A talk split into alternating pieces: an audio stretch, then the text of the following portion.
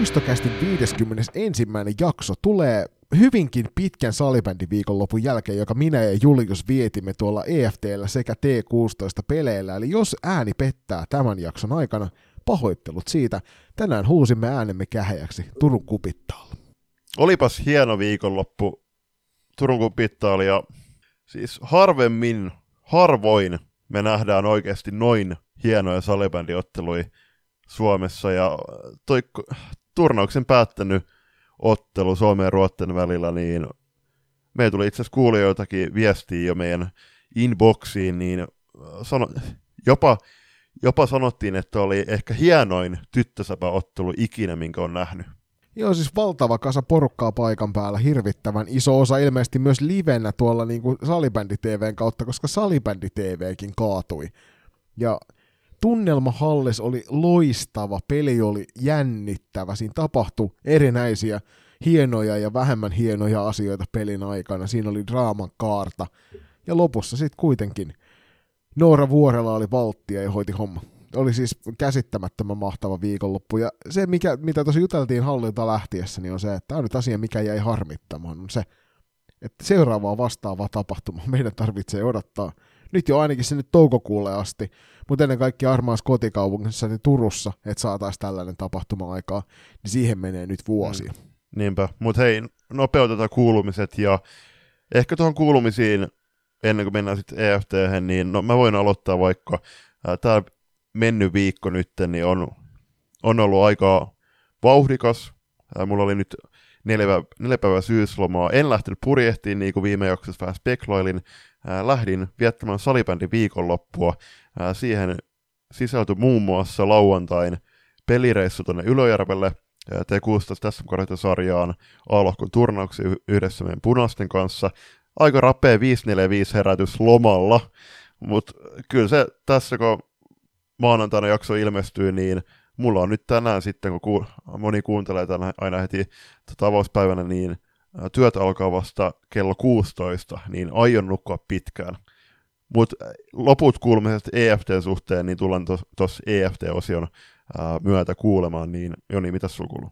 Öö, oikeastaan tämä viikko tuntui siltä, että mä valmistauduin vaan viikonloppua varten, että meni vähän ohi syysloma toki itselläkin koulusta ja tyttärellä sama homma. Me sovittiin yhdessä viime viikonloppuna jo, että alkuviikko otetaan todella rauhallisesti ja niin me tehtiin maanantai, tiistai, vedettiin ihan lonkkaa vaan ja sen jälkeen sitten ruvettiin pikkuhiljaa tekemään hommia kohti viikonloppua. Meillä oli EFT-ennakkonauhoitus, oli tietysti treenit, oli pelit ja sillä tavalla niin tämä viikko meni salibändin merkeissä, mutta ennen kaikkea nautti siitä, että ei ollut aikatauluja, sai ottaa ihan rennosti ja viettää aikaa tyttärensä kanssa myös tämän kaiken salibändihulinan keskellä. Mutta eikä se riittänyt meidän höpinöistä. Lähdetään saman tien siihen isoimpaan uutisaiheeseen, isoimpaan aiheeseen tämän jakson parissa, eli European Floorball Tournament ilmestyi Turun kupittaalle. Se kamppailtiin tuossa 20 22. päivä perjantaista sunnuntaihin. Paikalla olivat tuttuun tapaan Suomi, Ruotsi, Tsekki sekä Sveitsi, tällä kertaa sekä naisten että U19 maajoukkueiden kanssa. Ja nähtiin, iso osa peleistä lauantaina omien pelien takia jäi tietysti näkemättä. Selostettiin Suomen matsit perjantaina ja sunnuntaina Mutasen Risto hoiti lauantain. Ja kaiken kaikkiaan niin kuin salibändi dikkareiden unelma viikonloppu. Mm. Sitä se to- totisesti oli. EFT-sijoitukset aloitetaan U19. Ruotsi voitti, toisena oli Tsekki, kolmantena tuli Suomi ja neljänneksi jäi Sveitsi. Puolestaan naisissa voiton vei Suomi, toiseksi tuli Ruotsi, kolmanneksi Sveitsi ja neljänneksi puolestaan Tsekki. Miten on niin pääpiirteittäin julppa niin joukkueiden edesottamukset? Jos lähdetään vaikka U19, niin Ruotsihan oli todella kova jälleen kerran. Suomi itse asiassa jopa niin kuin pieni pettymys peliotteeltaan meille molemmille. Hetkittäin loistavaa pelaamista, muutama pelaaja siellä oli tosi kovia, mutta kyllähän niin kuin esimerkiksi Tsekeistä niin jäi semmoinen kuva, että, että tulevaisuudessa kuullaan ja tosi isosti. Ja Sveitsi, ehkä HMV omaan makuun pikkusen tuossa turnauksessa. Joo, helppo pesata. Se, puhuttiin siinä Suomen ja Ruottin U19-pelissä, että jos pitäisi niin All Stars-kentällinen valita, niin aika helppo olisi heittää esim. Lucia Palarehova Tsekeltä, 2007 syntynyt, ihan loistava pelaaja. Siis kun hänet, hänen peli tuli silloin, se, selost, me selostettiin silloin perjantaina, niin siinä on kyseessä siis kunnon peluri. Se, se näkyy ihan olemuksesta, ihan, et ihan jumalattoman taitava nuori pelaaja. Pelannut Jordovin riveissä myös extra tällä kaudella, ää, esiintynyt siellä edukseen, ja kyllä toi, siis hänen, ja sitten oliko siinä Glupako, Glupalova, niin oli siinä rinnalla, niin siis ihan loistava kentällinen kokonaisuudessaan, niin Bzeska niin, tietysti Bzeska. kolmantena siinä, mutta jo Klubalova ja Balrehova oli ne, jotka mm, eniten kyllä, oli esillä. Et, ihan, et, no muutenkin siis on vähän vaikuttanut, että Sveitsi on niin ää, naisissa kuin, kuin U19-naisissa vähän jäänyt tämän kärkikolminkon takaa, tai oikeastaan kärkikaksikko ja tsekki kolmantena. Mutta niin se näytti nyt, nyttenkin, vaikkakin totta kai ää, myös, ää, myös Sveitsi näytti paikoitella ihan ok otteita, otteita mutta kyllä mä syt, syttysin tuon, tuon tsekki, tsekin tekemisellä U19-naisissa, ää, Suomen tekemisestä, niin okei, okay, siellä oli, oli paljon, niin kuin muutama todella hyvän turnauksen niin kuin mielestäni pelannut. Esimerkiksi Jenni Leppänen ää, kakkoskentän puolustuksessa oli, oli niin kuin lähe, välillä siis ihan fantastinen. Pienestä koostaa huolimatta niin pystyy antaa todella hyvän fyysisen vastuksen myöskin. Sitten Milla Kralund, ihan päiväisenä ka- kapteeni tuohon porukkaan. Julia Saarinen, no voin, voin ainakin oman mielipiteeni sanoa, että aika paljon saa tapahtua, ellei Julia, Julia Saarinen tuu olemaan ykkösveskari Lahden MM-kotikisoissa. Sitten puolestaan Ruottilta, niin no Ruottilta tänään se muunneltu ykköskenttä Suomeen vastaan, siinä, siinä oli muun muassa Mira Markström nousi sitten pelin tiimelyksessä pois, pois tota penkiltä kentälle, niin se oli ihan mahtava se ykköskenttä ja oli oli todella nautinnollista nähdä myöskin Mira Markströmin otteet. Kaiken kaikkiaan U19-turnaus jätti, jätti hyvän maun kuitenkin jälkeensä, että taitavia, pel- taitavia pelaajia nähtiin hyvätasoisia matseja. Suomella summa summarum paljon tehtävää kuitenkin vielä ennen, ennen Lahden kotikisoja. Joo, ehdottoman totta. Tosta, nyt kun sen All Starsin sanoit, niin joo, samaa mieltä, Balreihovaa, Klubalovaa, ja sitten ehkä varmaan Lundin tuosta Ruotsin joukkueesta, eilen Lundin pelasi ihan huikean turnauksen, ja varsinkin tuossa Suomea vastaan, niin otti hetkittäin koko joukkueensa reppuselkään, ja johdatti heitä kohti luvattua maata. Jenni Leppänen helppo nostaa siihen puolustukseen varmasti. Sen jälkeen ehkä se on Mira Markström, kun nostaisin siihen pakin paikalle. Maalivahti puolella mä itse ihastuin valtavasti Lorana Jakobsonin tekemiseen siellä Ruotsin maalilla. Ennen kaikkea se semmoinen reteä itseluottamus, joka hänestä mm. huokui. Hän kirjaimellisesti pelasi niin mind gamesia ottelun aikana oli rankkariskapassa vähän sellaista elettä jo siinä, kun Milla Granlund pääsi kaksi kertaa ylittää varsinaisen peliä ja rankkaria. Niin ekalla kerralla hän poimii jotain nöyhtää lattialta ja viskoo sen poispäin sieltä ja toisella kerralla niin asettelee puoli minuuttia polvareita siellä vaihtoaitioneessa ja sitten sen jälkeen pari askelta vielä uudestaan polvaria paikalle. Jotenkin semmoinen niin sopiva kettuilu vastustajalle ja se niin kuin, kiinnitti mun huomioon ehdottomasti. Vaikka siis Suomen maalivahti Julia Saarinen oli mm. loistava. Jana Play Sveitsin maalilla oli hienosti, pelasi hienosti. Mutta kyllä mä ehkä Lorana Jakobsonin nostaisin omaan tuohon niin All-Stars-kentälliseen. Joo, joo, siis ihan samaa mieltä. Ja Jana Place oli ilmeisesti vähän vähän kuumeessa tai oli lämpöä tuossa tuossa lauantai, kun pelasin Suomea vastaan, että ei päässyt ihan parhaampaan vireeseen. Toki en itse sitä matsia nähnyt, kun oltiin silloin just Ylöjärvelle päin menossa tai yli sieltä, sieltä päin tulossa. Mutta toi Ruotsi, Ruotsi ykköskenttä U19 joukkueessa, se oli siis, tämä muutettiin Suomiottelun jälkimmäisellä puoliskolla, eli siinä oli puolustuksessa oli Hedman, Marström, sitten hyökkäyksestä Muo Karestol, sitten Muo, ei korjaan, Thea Enberg, ja sen, sen lisäksi tietty Ellen Lundin, niin siis se oli, piti Su- Suomeen kyllä välillä ihan pilkkona, ja sitten sit tuntuu, että jotenkin siis Suomella ää, oli, oli hankaluuksia,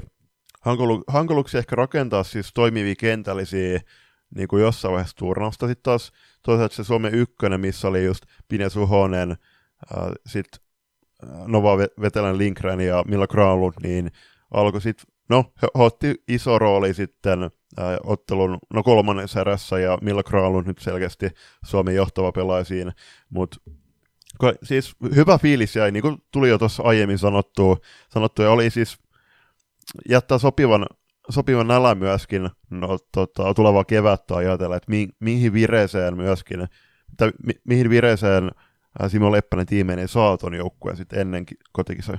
Niin, että toki pitää muistaa se, että, että se kaikkein kuumin pelaaja tällä hetkellä U19 maajoukkuessa pelaa tuossa ma- naisten maajoukkueen ykköskentällisessä, että et sieltä kun Miisa Turunen tipahtaa Lahden, Lahden tou- noihin MM-kisoihin toukokuussa mukaan, niin sitten Suome, Suomella on kyllä niinku niin järjetön täsmäase sinne kentälle. Et mä, niinku joo, samaa mieltä, että et peli ei ollut välttämättä parasta mahdollista. Suomi ei selkeästi pyörinyt vielä ihan täysillä sylintereillä tuossa hommassa, mutta siellä oli paljon asioita, joista olet tosi, tosi, tosi positiivinen. Isoimpi juttu on tietysti se, että Laura Katajista, Linne ja Nevalainen palas loukkien jälkeen maajoukkue touhuihin. Ne eivät pelanneet täysipainoisesti lauantaina, saivat vastuuta. Se on tosi hienoa. Ne, heidät oli kiva nähdä myös niin kuin kokoonpanoissa matkas mukana ja ennen kaikkea neideille itselleen se on valtavan positiivinen mm. asia.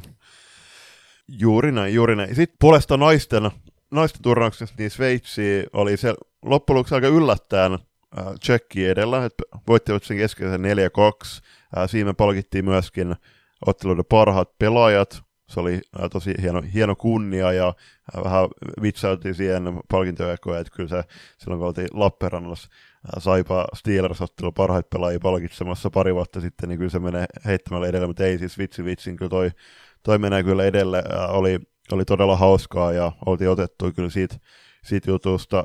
No, se tietysti odotetuin kohtaaminen koko viikonloppuna oli Suomen ja Ruotsin naisten kohtaaminen. Toihan oli siis viimeinen ottelu ennen Singapore MM, MM kotikisoi. Ää, ei, ei, tarkemmin, ei, siis ei tarkemmin speklata noita lähestyviä kisoja, mutta nämä oli siis tärkeitä näytön paikkoja monelle Suomen pelaajista. Ikävästi turnauksessa heti silloin perjantai Tsekki vastaa Henrikka Maikola loukkas käteen, ja se oli aika dramaattinen tilanne. me itse selostettiin sitä matsia, ja se oli niin pysäyttävää, pysäyttävää nähdä, kun Henkko siellä makasi aika pitkään, pitkän kentällä kentän tasolla, mutta äh, säikähdyksen selvitti pari viikkoa käsivamman takia on sivussa, ja kyllä sano, täytyy sanoa, että Maikola esiintyi edukseen niin kauan, kun kerkesi siinä pelissä pelata. Joo, vaikka me vähän kyseenalaistettiinkin alun perin sitä, että, että niin kuin, miksi hän on mukana, mutta hän kyllä näytti ehdottomasti se syy, miksi hän oli matkassa mukana. Se oli kivan näköistä. Henkan pelaaminen oli helppoa. Simppeleitä asioita, mutta samaan niitä omia vahvuuksia tuotiin esille, tuotiin sitä nopeutta, tuotiin sitä rohkeutta esille. Että saatiin eri tavalla ehkä Suomen peliä avattua. Alma Laitila tavallaan vähän niin kuin sa, toinen versio hänestä, sellainen ro, peli, pelillisesti rohkea puolustaja, ja huomasi kyllä selkeästi Suomen hyökkäyssuuntaan pelaamisesta, että se vaikeutui, kun Henkka loukkaantui siitä. Ja sitten tietysti Jobin posti oli myös se, että Myy Kippilä ei pystynyt mm. pelaamaan näissä peleissä, että sitä vähän, me kuultiin perjantaina hallille tullessa, että hän oli sairastunut, ja sen takia hän ei päässyt sitten näihin matseihin, eli Suomelta siitä kokoonpanosta, joka naisten puolustuksessa nyt oli pyörinyt niin oli, oli sitten jo Emilia Pietilä, Myy Kippilä ja Henrikka Maikola sivussa, kun lauantaille lähettiin. Ja nyt tänään sunnuntaina vielä tuossa viimeisessä pelissä Ruotsia vastaan, niin Daniela Westerlund loukkasi vielä jalkaansa. Ja vähän aikaa näytti siltä, että et, et, niin kuin joudutaan vetämään mm. viidellä puolustajalla se, mutta onneksi, onneksi Damppu oli sitten kuitenkin kunnossa ja pystyi pelaamaan ottelun loppuun asti pienen tauon jälkeen, niin ei tullut enempää Jopin postia Suomen valmennukselle puolustuksen Jep. suunnilta. Joo, ja Laura Rantanen oli silloin se perjantai-ottelun sivussa ilmeisesti selkävaivojen takia, mutta si- o, esiintyi kuitenkin sit sekä lauantai että sunnuntaina, ja siinä, no, jos mennään suoraan Ruottimatsiin, niin olihan se siis yksi yksi parhaimpi. Mä siis ihan PSA yhteen kuulija. Tuo oli varmaan oikeasti, mä sanoin, että se oli myös mielestäni paras naissalibändimatsi, minkä mä oon nähnyt paikan päällä. Mä sanon, että Champions Cupissa tuossa tammikuussa, kun väännettiin Blackboxissa, niin siellä saatiin todella kovia matseja. Mutta joo, ehdottomasti top 5 nousee mulla, ja viihdyttävyysarvoltaan ennen kaikkea tämä peli. Siinä oli molempien joukkueiden selkeästi niinku dominointijaksoja, Ruotsilla oli ehkä pidempiä sellaisia. Suomen ykkönen oli aivan liekäissä tämän koko turnauksen. Et Veera Kauppi, Oona Kauppi, Miisa Turunen. Nyt tähän sunnuntaille siinä, siinä alla oikein sit, kun Laitila ja Westerlund sai pelin kunnolla päälle, niin se viisikko vei peli aivan huikasella tavalla hetkittäin kentällä.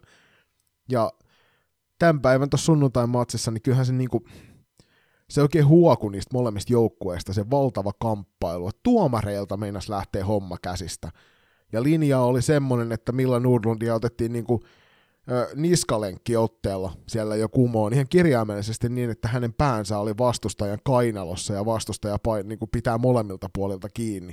Ja sitten siellä jää vielä mailla, mailla hiuksiin kiinni ja siellä nyitään. Ja, ja sitten yhtäkkiä kolmanteen erään niin vihellettiin kaikki. Mm niin se oli, se oli ehkä tuomareilta se kaikkein suuri epäonnistuminen. Että jos siinä olisi ollut laadukkaat, hyvät tuomarit, jotka olisi saanut pidettyä sen homman hallussa, niin sitten mä koen, että toi olisi ollut niin kuin kaikkein paras peli, minkä mä oon nähnyt. Nyt siinä oli, oli tavallaan niin kuin osa, osa alueita. Eikas erässä ja kolmannes erässä oli tosi hyviä juttuja. Tokas erässä oli sitten taas niin kuin se karkas vähän se mopo Joo, hyvin, hyvin nostoi. Ja no me ollaan paljon loistokastin taajuuksilla myöskin puhuttu sitä, että pitää arvostaa tuomareja. Kyse ei ole siitä, että me tuomareja arvostettaisiin. Me ollaan muutaman kerran siis oikeuden, joka spesiaalissa on tehty, niin kuin, koettu loistavia keskusteluja ää, alan ammattilaisten kanssa ja tullaan myös sille sarjalle tekemään jatkoa, mutta siis myös tuomarityöskentelylle on kyettävä pystymään antamaan myöskin kritiikkiä, kun kritiikin paikka on, ja tässä, tällä, tässä pelissä tuomarit ei valitettavasti onnistuneet, eivät toki sitä ottelun ratkaisseet, mutta täytyy noista kokoonpanon muutoksista, myös Suomi teki vähän kokoonpanon muutoksia tähän, tähän, tähän ottelun loppuun esimerkiksi Laura Rantanen meni, tuli hetkeksi Sara, tai useammaksi vaiheeksi Sara Piispan tilalle kakkoskenttää ja puolestaan Sofia Leino sitten Hanna Niemelän tilalla kolmoskenttää. Mielestäni ne, ne, ne kentälliset oli parempi, kun nämä kaksi pelaajaa tuli, tuli pelaamaan siihen. Ja sitten kun Ulla Valtola otti Henrika Maikolan paikan sitten siinä tsekkiottelun lopulla perjantaina, niin toihan kaksi, toi Valtola Vallennus oli sitten se kolmas pakkipari oikeastaan koko turnaksen ajan sitten, ja niin kuin puhuttiin myös siis selostuksessa, niin esiintyvät edukseen. Erityisesti Val, Vallennyksen eduksi pitää sanoa, että toi ruottiottelu teki tosi hyvää varmasti hänen itseluottamuksella myöskin, ja ainakin meidän papereissa nosti hänet kisakoneeseen tuolla esityksellä. Joo, Ulla Valtola oli vähän hankaluuksia siinä hyökkäyspuolella, mutta sitten kun hänet laitettiin puolustajaksi, niin hänen pelilliset ominaisuudet nousi paremmin esille. Oli ikävä kyllä se epäonne soturi, joka kaksi kertaa ohjasi pallon jalallaan ohi Noora Vuorella noissa peleissä, että perjantaina Tsekkiä vastaan meni kantapäästä akilesianteesta pohkeesta, jostain sieltä hyppäsi, ja nyt tässä Ruotsi-pelissä niin komia blokkiyritys, mutta sitten sopivasti hänen, hänen polvensa kautta siitä, kun jalka nousi, niin pallo hyppäsi Nooran yli ja meni maaliin, mutta joo, Ullalta myöskin hyvät pelit.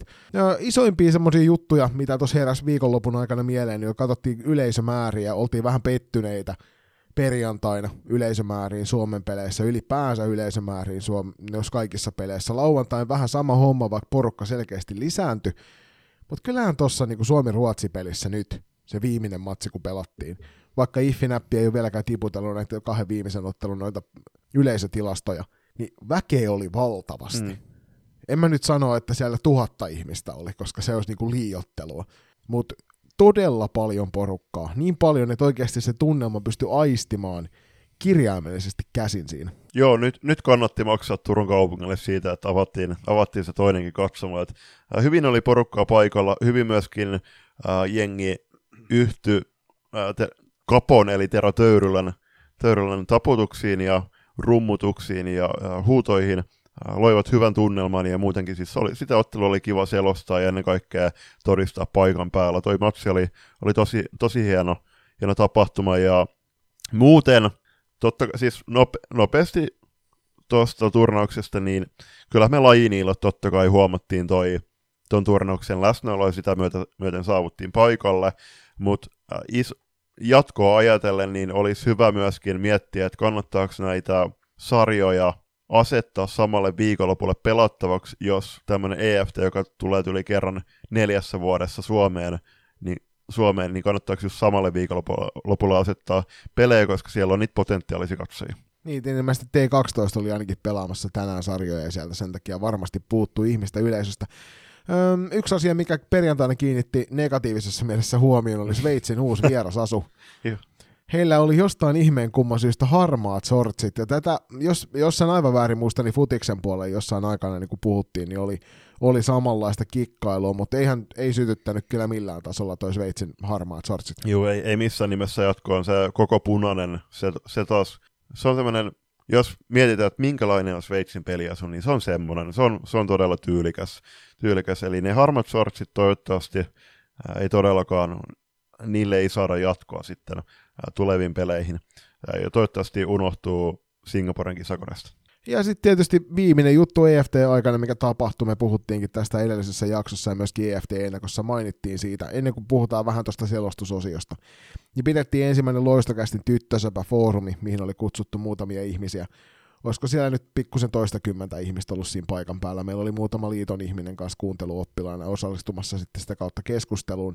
Ja saatiin hyvin luodittua tiettyjä perusasioita saatiin paljon keskusteluaiheita, saatiin paljon uusia ideoita, huomattiin, että selkeästi tuolla kentällä on aika paljon osaamista asioissa, muun muassa talouspuolen jutuissa ja semmoisessa tulevaisuuden suunnittelussa. Ja, öö, jätti tosi positiivisen fiiliksen siitä, että, että millaisia ihmisiä tuolla on ja antoi kipinää tehdä jatkossa myöskin noita. Eli varautukaa nyt Sisä-Suomi, Etelä-Suomi, kenties se Itä-Suomi, niin myöskin siihen, että tulee teidän, Pohjois-Suomi niin, mutta siinä on aina se vaara, että, että me ei ehitä joka paikkaa, niin meidän täytyy priorisoida, että mihin me päästään karkuun, mutta kaikkiin olisi tarkoitus mennä, niin ruvetaan suunnittelemaan joku tuommoinen möötti sinne teenkin suunnille ja katsotaan sitten, että ketä saadaan paikan päälle positiivisessa hengessä, sellaista hyvää seura, seura- ja salibändikulttuuria rakentavia ihmisiä. Koitetaan pitää ne epäilevät tuomaat ja negatiiviset niilot pois noista hetkistä, eikä anneta kenenkään suolata sitä positiivista energiaa, mikä voidaan niissä, niissä tapahtumissa vielä eteenpäin. Niin heittäkää meille päin viestiä, jos olisi kiinnostusta vastaavanlaiseen, niin voidaan katsella aikatauluja. Muussa tapauksessa me ruvetaan itse henkilökohtaisesti ehdottelemaan niitä ja sitten sen kautta saadaan ehkä lisää keskustelua. Mutta toi oli tosi hieno tapaaminen, parituntinen siinä mm, ihmisten Ehdottomasti. Kanssa. Siihen oli kaavailtu semmoista puolentoista tunnin settiä, mutta se meni puol- varmaan joku puoli tuntia yliajalla ja se, siis sehän on pelkästään hyvä juttu. Itse olin pääosin kuunteluoppina, oppilaana siellä, että oli tosi mukavaa keskust- mukava kuunnella siis niitä keskusteluja ja porukan mielipiteitä, koska loistokästissä ää, me ollaan totta kai kentän ääntä tuotu esille ja tuotu meidän omiin näkemyksiin ja sitä myöten ää, kymmeni tunteja on itse puhuttu niistä aiheista nyt tämän podin myötä ja tullaan varmasti jatkossakin puhumaan, mutta nyt saatiin niille keskusteluille myöskin kasvot, niin kuin mä sanoin siellä, niin se oli, oli, oli tosi hauskaa ja tätä lisää ehdottomasti jatkossa. Ja oli tosi mukava myöskin nähdä, että siellä oli Toivosen Timo, Karina Vuori ja, Tiina Koivisto liiton puolelta kuuntelemassa, kuuntelemassa myöskin osallistumassa siihen keskusteluun, niin todella arvokasta, arvokasta ja myöskin oli varmaan kaikille muillekin läsnäolijoille mukava huomata, että että tämä selkeästi merkitsee, merkitsee myöskin liiton tyypeillä. Joo, kyllä. Ja sitten tietysti viimeinen asia. Kiitoksia vielä kerran Jussi Ojala ja Salibändiliitto siitä, että saatiin mahdollisuus tulla selostamaan noita pelejä selostukset oli äärimmäisen mielenkiintoisia. Tänään meinasi julppa kiire tulla, kun pelattiinkin vain puolen tunnin varoajalla, mentiin jo siihen Suomen-Ruotsin naisten peliin, niin ö, ottelun valmistautuminen jäi vähän lyhyeksi, mutta oli hieno kokemus. Vähän niin kuin päästiin syventämään sitä, mitä F-liigassa on tehty, mitä on tehty tuolla junioriselostuksessa. Lau- perjantaina vedettiin Suomi-tsekkipelit molemmat U19 naiset, ja sitten lauantaina tosiaan Mutasen Risto hoiti noin Sveitsipelit, ja sunnuntaina meikämannet oli taas sitten puikoissa hoitamassa hommia, selostettiin nämä Suomi-Ruotsi-ottelut, ja kyllä se kaikkinensa toi viikonloppu myös siellä mediapuolella, niin oli hieno tapahtuma, ja iso, iso propsia vielä kerran sinne tuotantotiimille, siellä tehtiin hyvää jälkeen noissa hommissa. Joo, Tommi Palosel terveisiä ja hänen tuotantotiimille loistavaa duunia. Ja tuossa me ollaan niin kuin aiemmin, vaikka naisten MM-kisat, Suomen Cupin Final Four-tapahtuma, niin me ollaan sielläkin oltu median roolissa, mutta se on ollut meidän niin podcasti, että joko me ollaan pääkallolla äh, kirjoitettu tai sitten tehty haastattelua meidän podille, podille ja sitten jaksoi, niin nyt päästiin myös selostamaan, mitä no, Joni erityisesti F-liigaa selostanut. Mä oon Tämä on yhden F-liiga-ottelun selostaja, se oli se S-saramatsi silloin, ja sekin oli sillä, että no hauska, hauska muista vielä, niin Joni ilmoitti, että sä selostat. No en todellakaan selosta, selostat ja mähän selostin. Ja sitten to, niin siis äärimmäisen iso kunnia, kunnia äh, niin kuin nähdä, että miten noitkin, noitkin juttuja tehdään. Totta kai meillä on ollut F-liigasta, äh, tiedetään kyllä, että millä tavalla, mutta nyt oli vähän eri tavalla tehtiin äh, Palosen tiimin kanssa ja todella hyvin toimis. Pieni Neka nytten IFF, IFFn appille, eli siellä oli sanottiin, että kyllä ne kokoonpanot tulee viimeistään tuntia ennen ottelua näkyviin. No eipä tullut kertaakaan viimeistään ennen tuntia, vaan siihen meni joku 10 minuuttia, että ne oli oikeasti nähtävillä.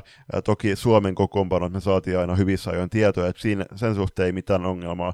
Mut, siis, ja sitten toi Suomen tai päätöspäivän pelit, niin se oli itse asiassa 20 minuutin paussi siinä välissä. Eli todella, todella tiukka setti, mutta summa summarum me, me myöskin ilmoitettiin Ojalalle ja myöskin muuta se Risto sitten ilmoitti, niin me ollaan siis ehdottomasti käytettävissä myös jatkoa ajatellen.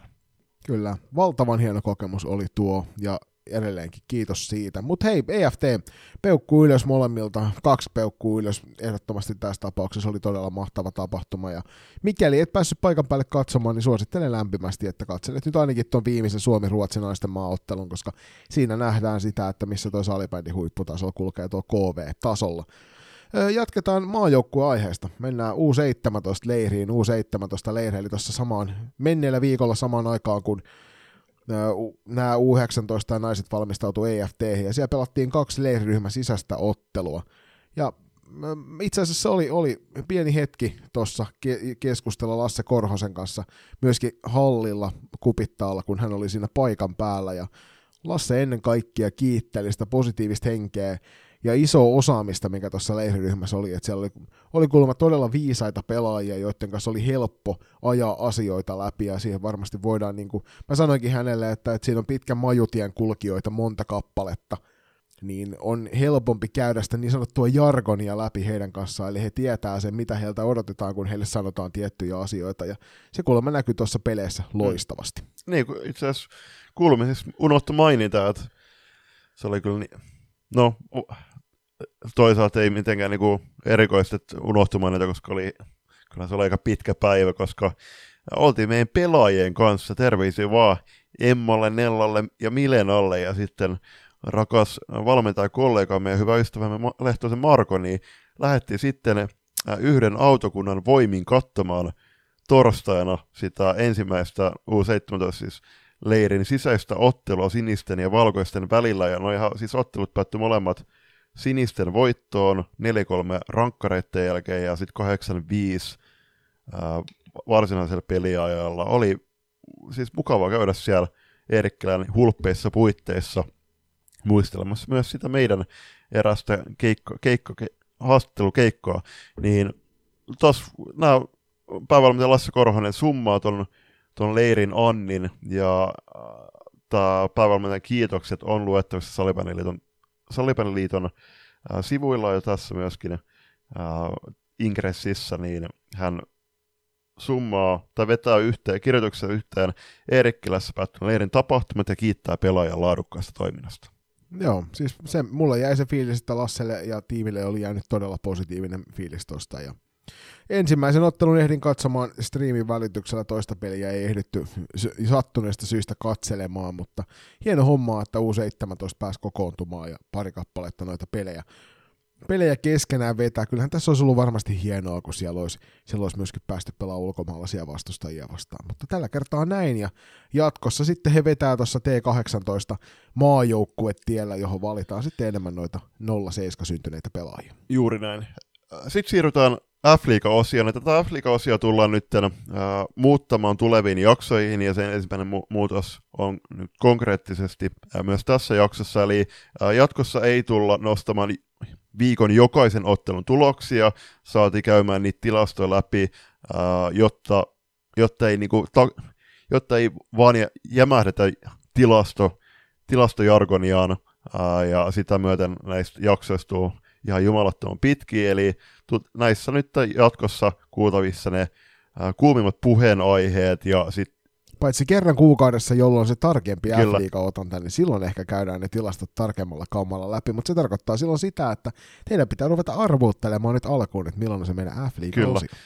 Ku, kuumimmat puheenaiheet tosiaan ja sitten pari ottelunostoa ja kyllähän nyt, no tämän viimeisemmän nauhoituksen jälkeen pelattiin yksi ottelu, ja itse asiassa mä sanoisin viime jaksossa, että tullaan nostamaan tämä velhojen ja SP Proon välinen matsi esille, jos siinä tapahtuu jotain kummia, ja kyllähän siinä nyt tapahtui. Ja niinhän siinä kävi. Siinä näin kävi, koska velhot avasi pistetilinsä ylipäätään sunnuntaina, viime, edellisviikon sunnuntaina SP Proon kustannuksella. 8-7 jatkojen jälkeen Sofia Pykäläinen voittomaalis, voittomaalin tekijänä Mia Murtorinen passista, ja täten velhot katkos myös seitsemänottelun tappioputkensa.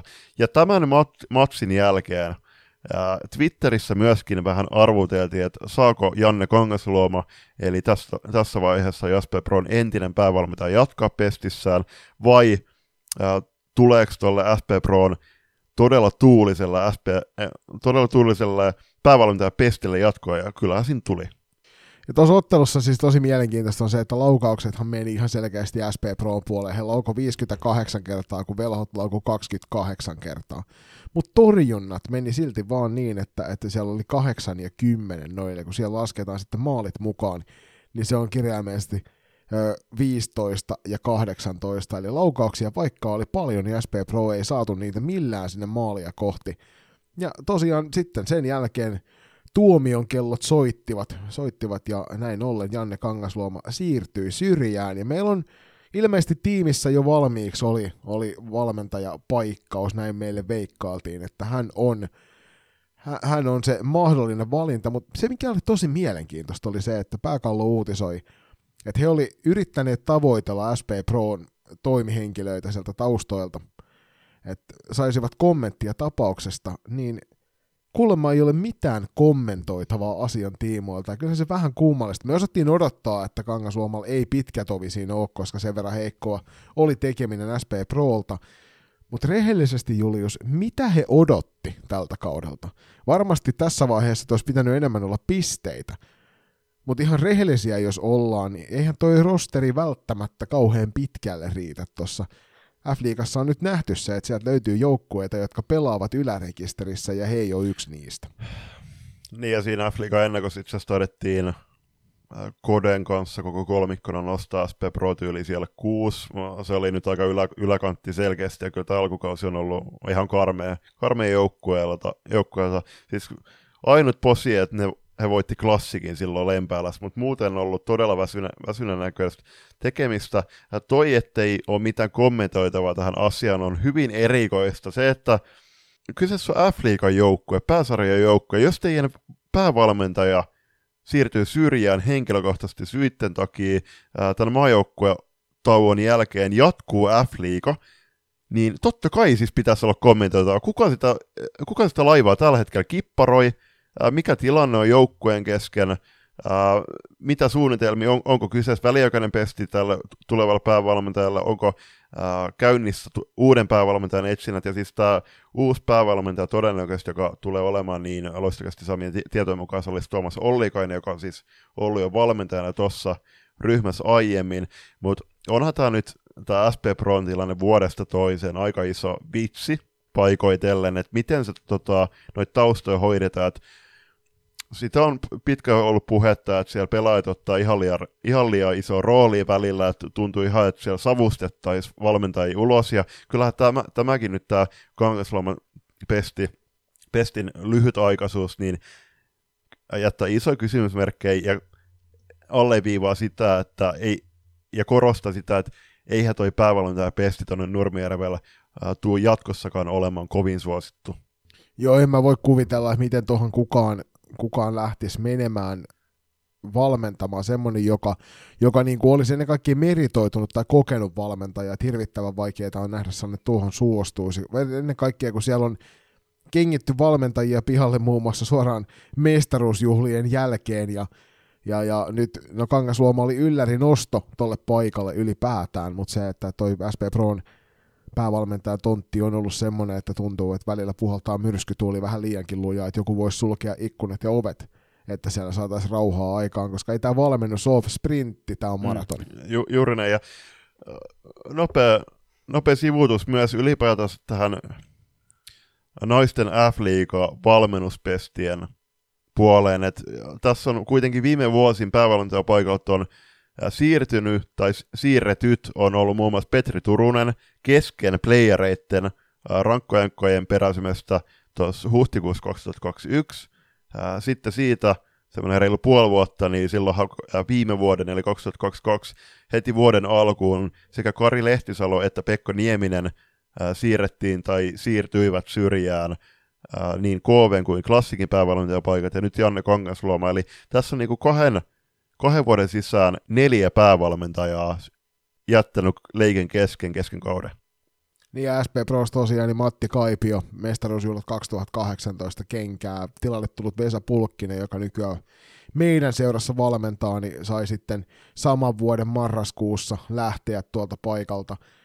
En tiedä, en tiedä oikeastaan ollenkaan, mitä tuolla pitäisi tehdä. Toivottavasti siellä on fiksuja ihmisiä päätöksiä tekemässä ja sitä kautta saadaan tuohon tohon tämän hetkisen sirkukseen joku stoppi, koska F-liikalle ja salibändille ylipäänsä tuo ei ole hyvää mainosta, että asioita tehdään sillä tavalla, että niistä ei myöskään olla täysin mustavalkoisia ulospäin tulojen kanssa.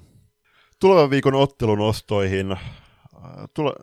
F-liiga palaa nyt majutauolta ja siellä monta hienoa matsia pelataan ja meikäläinen nostaa nyt lauantaina pelattavan Porvoon salipäädäseuran ja SP Proon välisen matsin ja se on ihan siis nyt tosi kiinnostava, jännittävä suorastaan nähdä, että minkälainen SP Pro sieltä taskin palaa, ja myöskin kiva katsoa sitten, kun lauantain kello 12.00 pamahtaa noin kokoonpanoit Afrikan sivuille tut- totutusti, niin kuka siellä on päävalmentaja paikalla, vai onko siellä edes kuka päävalmentaja paikalla, vai tuleeko sieltä, onko siellä joku huoltaja sitten nostettu päävalmentaja tontilla? SP Pro ainakin tällä hetkellä lukee vielä Kangasluoma myös kotisivuilla päävalmentajana, että en osaa varmuudella sanoa. Mun ottelunostoni on, on samana lauantaina pelattava Saimaan pallon ja klassikin välinen kamppailu. Miisa Turunen oli järjettömän kovassa vireessä nyt näissä EFT-peleissä kauppien rinnalla. Hän on tällä hetkellä hyvinkin poikkeuksellisessa kunnossa ja hyvinkin poikkeuksellinen talentti. Kun on kyseessä, niin klassikilla tulee varmasti riittämään kiire ja ennen kaikkea tämä on toisinto. Viime kevään kovista pudotuspeleistä, niin se on mielenkiintoista katsottavaa. Seuraavana ennen erätaululle siirtymistä käsittelyssä ja viimeisenä itse asiassa ennen erätaulun siirtymistä on Divari-katsaus ja tuossa toisessa erässä päästään kuulemaan SPS Virman valmennus kaksikon. No, siinä on kolme, valme, kolme hienoa valmentajaa siinä tiimissä, mutta päävalmentaja Mika Pietilä ja valmentaja Juha-Matti Henriksson saapuvat haastatteluun. Ja edellisestä jaksosta, jota nauhoiteltiin silloin lauantaina, niin ainut peli, joka ei ehtinyt siihen, siihen tämän menneen viikon maanantai jaksoon, niin oli tuo FPC Remixin ja SPS Virmon kohtaaminen Isokyrö Areenalla. Se ottelu päättyi Virmon voittoon 2-11 eikä 13-3, niin kuin herrat taisi siinä main, muutaman kerran mainita jotain siihen suuntaan siinä, siinä tota, haastattelussa, joten Joten noilta pohjilta niin Virmo aika kovassa vireessä siellä taulukossa menossa. Virmo tällä hetkellä taulukon kärjessä nyt joukkue, jolla toki on viisi pelattua ottelua. Heillä on pisteitä 13 kappaletta, neljä voittoa, yksi jatkoaika häviö. Jokerit on toisena ainoa, ainoa puhtaan pelin joukkue tällä hetkellä 12 pisteessä neljän ottelun jälkeen. Pirkat kolmannella siellä kahdeksassa pisteessä neljän ottelun jälkeen New Stars neljä peliä, kuusi pistettä, Haukiputaan heitto viidentenä, neljä peliä, kuusi pistettä. Sitten on Helsinki United, joka myöskin kuuden pelin, neljä pelin jälkeen on kuudessa pisteessä. Note Stars, joka myöskin on, se, on neljä pelin jälkeen kuudessa pisteessä siellä. Seitsemän FPC Remix, joka myös on kuudessa pisteessä siellä kahdeksan, mutta heillä on viisottelua pelattu. Ja sitten nolla kerhossa vielä Blue Fox sekä SP Nivala. Pistepörssin top femma. Ykkösenä Virmon Emilie Kurppa, viiteen matsia 6 plus 6, toisena Jokereiden Milemaria Saarikoski 4 matsia 5 plus 7, kolmantena New Starsin Liina Hyytiä 4 matsia 8 plus 2, Virmon Evelina Hannula 5 matsia 5 plus 5, Niikä 10 pisteessä, Virmon Sauna Lenkkeri 3 matsia 4 plus 6, ja sama pistemäärä vieläkin, vielä myöskin Jokereiden Nea Suomisella 4 matsia 3 plus 7. Maalivahtitilastoista ei mainita tällä kertaa torjuntaprosentteja, mutta niiden perusteella tämän sarjan paras maalivahti juuri nyt on New Starsin Ruska Kerttula. Toiseksi kovin on Pirkkojen Viivi Laakso, kolmantena Virmon Sara Koski, neljäntenä Hokiputaan heiton Viola Marttila ja viidennellä siellä Pirkkojen Sara Aaltonen. Tämän viikon ottelun ostoina mainittakoon. No meikäläiset tulee toi Jumbo-kamppailu, eli lauantaina pelattava SP Nivala Blue Fox. Mä puolestaan nostan viime kauden kovat kilpakumppanit, jotka pelaavat nyt viikonloppuna vastakkain, itse asiassa perjantaina vastakkain. Virmo ja Northern Stars kohtaavat Hanihallilla. Ja tämä oli viime kaudella ehdottomasti sen sarjan huippukohtaamisia näiden kahden joukkueen miitit, ja mä veikkaan, että Note Starsillakin on parasta yllä, kun tähän peliin tulevat.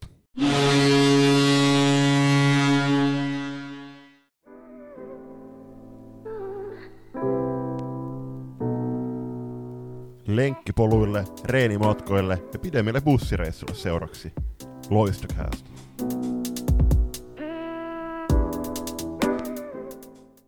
Mosakäs tarjoilee puheenaiheita sallibändin ja urheilun ympäriltä erävikinkien tukemana. Podcastia isännöivät Pete Käänmäki ja Niko Niskanen. Vieraina kuullaan niin seuran verkkareissa kulkevia, mutta myös muita kiinnostavia hahmoja. Suomen keskinkertaisimmilta valmentajilta Suomen keskinkertaisin salibändiaiheinen podcast. Mosakäst. Toisen erän haastattelun on saapunut etäyhteyksien kautta SPS Virmon naisten edustuksen voimakaksikko Mika Pietelä ja Juha-Matti Henriksson. Oikein lämpimästi tervetuloa hyvät herrat Loistokästin taajuuksille. Kiitos, kiitos. Kiitos oikein paljon. Kiva olla taas. Tervetuloa myös munkin puolesta. Mika, mitä veikkaat, että kuinka pitkä aika on sun ensimmäisestä vierailusta Loistokästin taajuuksille?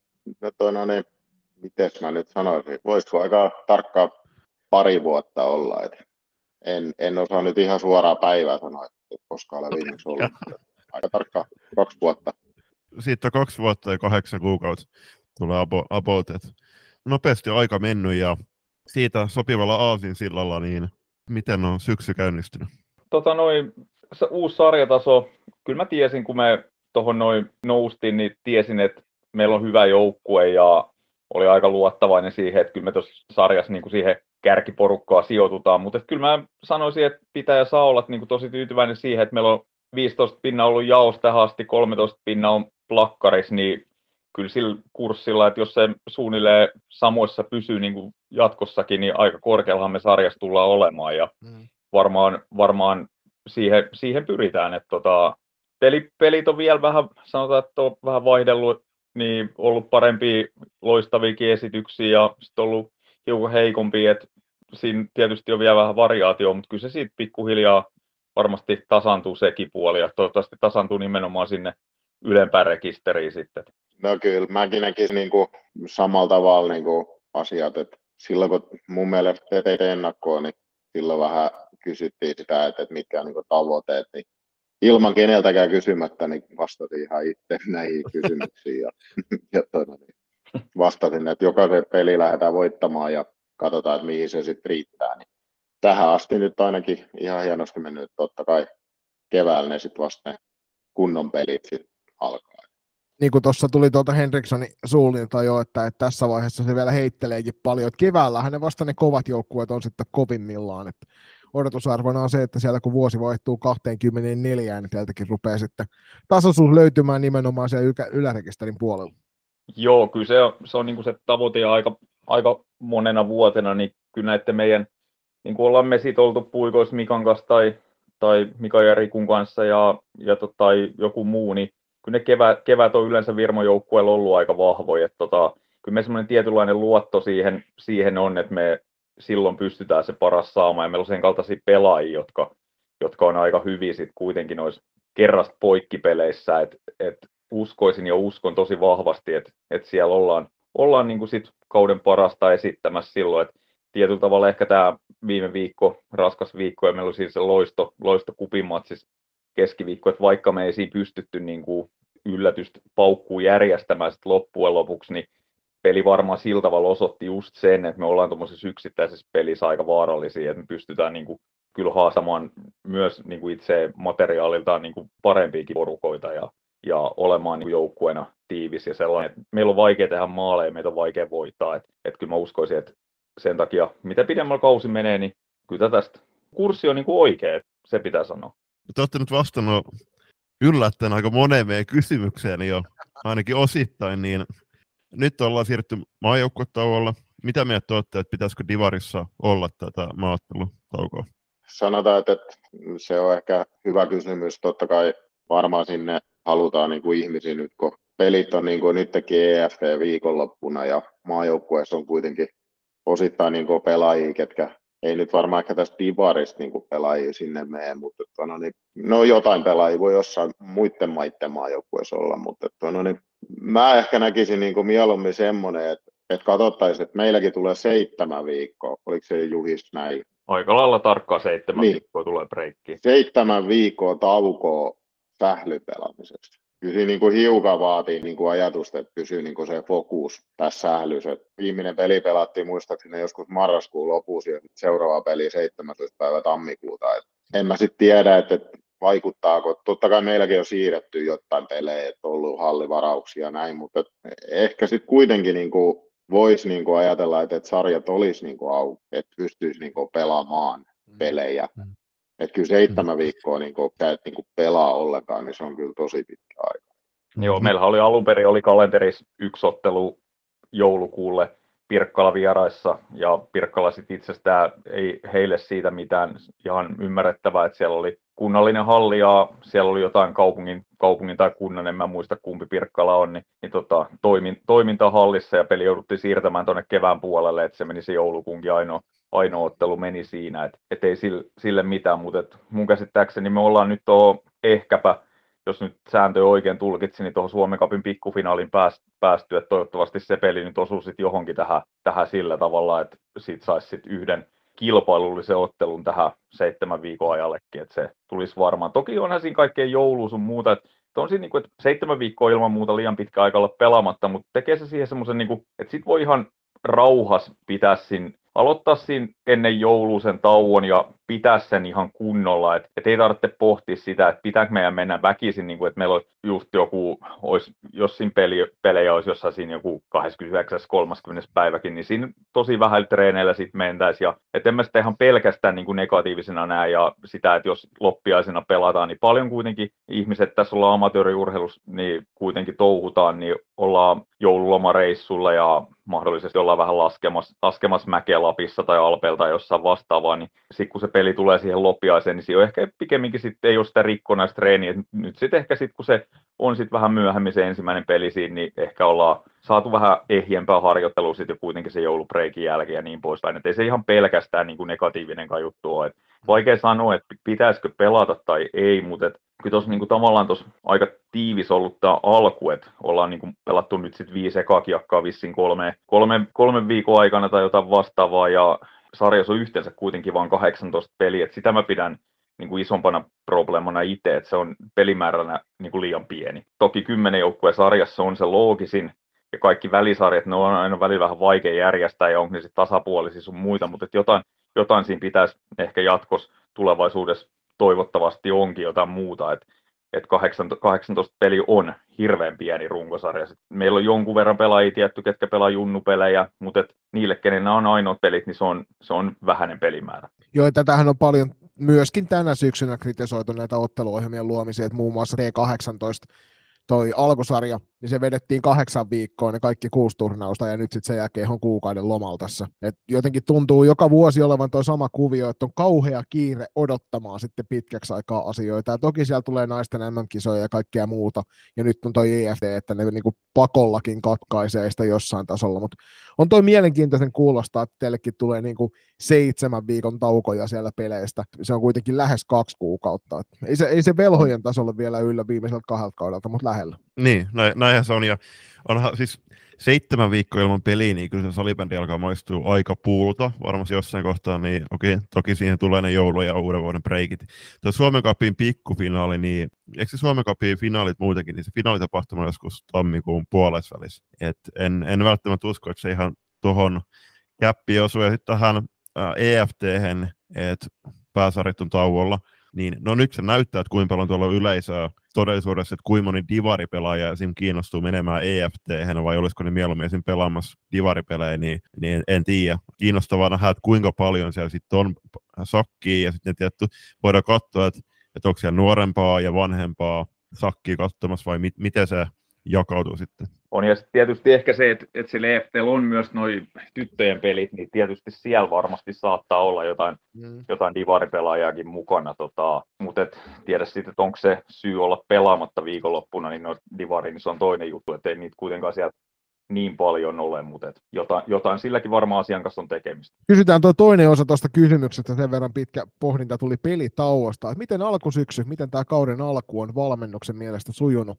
Ollaanko siinä saatu ajattua sisään niitä asioita, mitä oli toiveessa? No toi, no niin, meillähän niin kuin suurin osa nyt joukkueesta säilys, säilys pääsääntöisesti niin kuin samana, mikä oli viime vuonna. Et sehän on niin kuin Mynämäessä iso etu, että et nyt ne pelaajat tykkää niin kuin pysyä jengissä ja ymmärtää niin kuin sen asemansa meidän joukkueessa ja sitten kuitenkin oli niin kuin kiinnostus sit myös ulkopuolelta niin kuin tulla tänne Mynämäkeen päivin treenaamaan. Et meilläkin on, on nyt Nystarsta tullut, tullut pelaajia ja tuli sitten vähän pari ulkomaan, ulkomaan muuttajaakin mukaan ja et saatiin niin kuin hyviä täsmä, täsmävahvistuksia niin kuin joukkueeseen ja ihan annettiin heille niin kuin ihan vapaat kädet, että he saa käydä meidän reeneissä ja katsoa, että millainen meininki meidän reeneissä on ja, ja sitten tehdä itse, itse niin kuin päätöksiä. Et kerrottiin, mitä asiat on ja mikä olisi se heidän rooli. Kaikki sitten halusi niin kuin mukaan lähteä ja tono, niin totta kai siinä kesällä sit vähän muutoksia tapahtui sitten vielä lopuksi jengiä, että, että tuli seurasiirtoja ja niin kuin näin. Että, että niitä, niitä, muutoksia tuli, mutta, että, no, niin, mutta mitä siihen niin kuin pelilliseen antiin, niin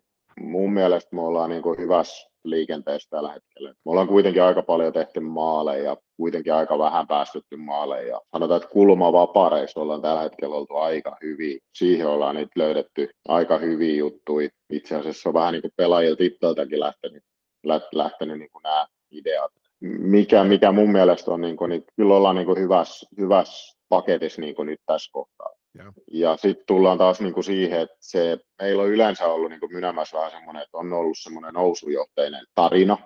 Ja mä toivon, että nyt kun tämä peli kuitenkin näyttää suhteellisen hyvältä, myös niin kuin se meidän valmentajien tehtävä on niin kuin luoda siihen semmoisia uusia näkökulmia ja saada niin kuin uutta asiaa, niin tästä on niin kuin helppo lähteä kehittämään niin kuin mm. uutta sykettä ja uutta semmoista niin kuin ärsykettä niin kuin pelaajille. Ja meillä on mun mielestä sopivasti joukkueessa kilpailu, kilpailutilannettakin pelipaikoille, että varsinkin hyökkäyspäässä löytyy puolustuksessa vaihtoehtoja ei ole ihan niin paljon. Puolustuksessakin hyvin pelaajia on, että siitä ei ole kyse, mutta hyökkäyksessä on enemmän kilpailua vielä ja tuossa noin kesällä ei enää palaa jonkun ajan päästä, jonkun ajan päästä kehiin ja tuo siihen taas lisää ja uutta vaihtoehtoa ja uutta juonikkuut siihen. Että uskoisin tosiaan itsekin, että, että tässä ihan oikealla tiellä ollaan.